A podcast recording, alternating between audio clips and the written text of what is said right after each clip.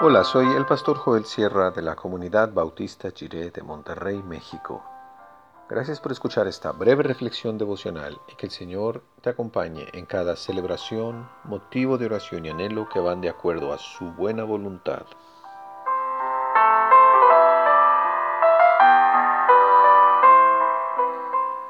La declaración de Marta.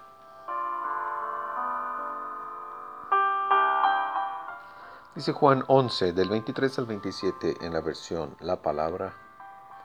Jesús le contestó, Tu hermano resucitará. Marta replicó, Sé muy bien que volverá a la vida al fin de los tiempos, cuando tenga lugar la resurrección de los muertos. Jesús entonces le dijo, Yo soy la resurrección y la vida. El que cree en mí, aunque muera, vivirá y ninguno de los que viven y tienen fe en mí morirá para siempre. ¿Crees esto? María contestó, Sí, Señor, yo creo que tú eres el Mesías, el Hijo de Dios, que había de venir al mundo.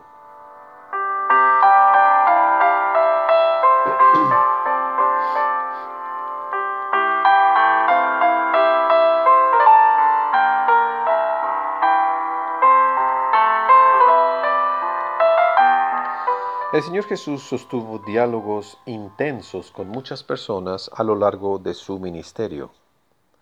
Aunque no abundan los diálogos con mujeres, son varias las conversaciones que sostuvo con Marta de Betania y que nos revelan detalles importantes sobre nuestro Señor.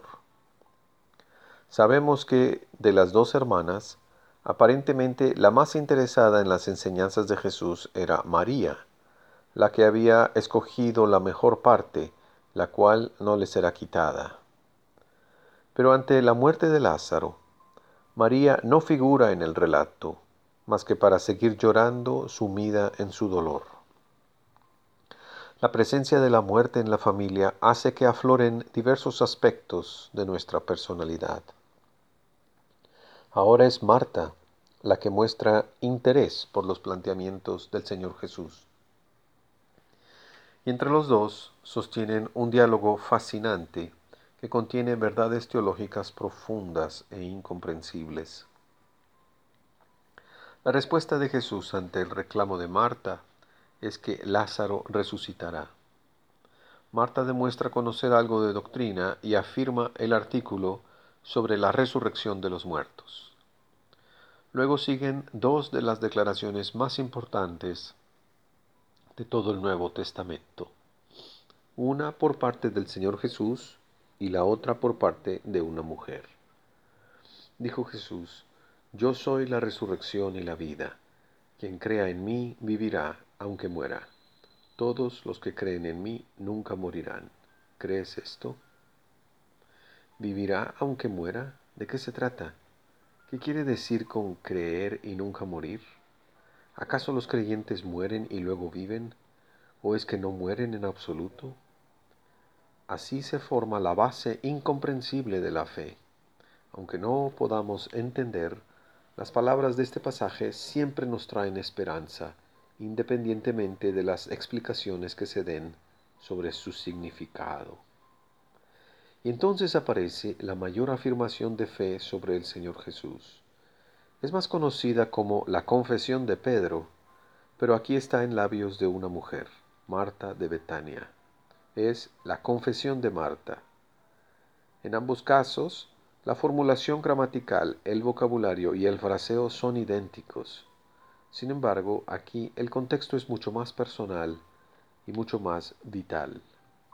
No trata de analizar el significado teológico exacto de lo que dijo Jesús. Más bien, ella solo afirma que sabe de dónde viene Jesús y a dónde va. Sí, Señor, yo creo que tú eres el Cristo, el Hijo de Dios, que había de venir al mundo.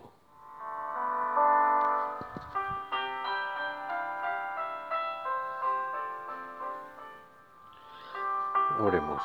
Señor Jesús, ante la realidad de la muerte, reconocemos que tus caminos son demasiado elevados y que no los comprendemos.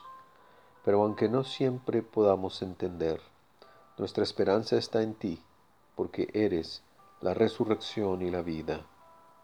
Amén.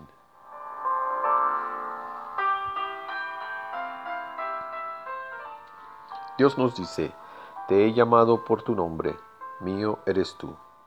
Isaías 43, 1. Vamos ahora sabiendo que Dios nos llama por nombre y nos abraza con su amor. Dios se acerca en nuestra confusión, tristeza o ira.